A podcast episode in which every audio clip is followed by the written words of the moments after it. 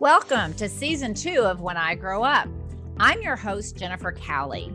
This season, we're excited to bring you some exclusive interviews with nurses who have chosen unique specialties that might spark your interest, some of which you probably have never heard of before. This season, we're sitting down with a certified registered nurse anesthetist, a nurse innovator, an occupational health nurse specializing in agriculture, a dean of nursing, and psychiatric mental health nurse practitioner. Listen in as we learn how these individuals mastered their chosen path in nursing and ultimately figured out what they wanted to be when they grew up. Finally, make sure to subscribe so that you never miss an episode of When I Grow Up.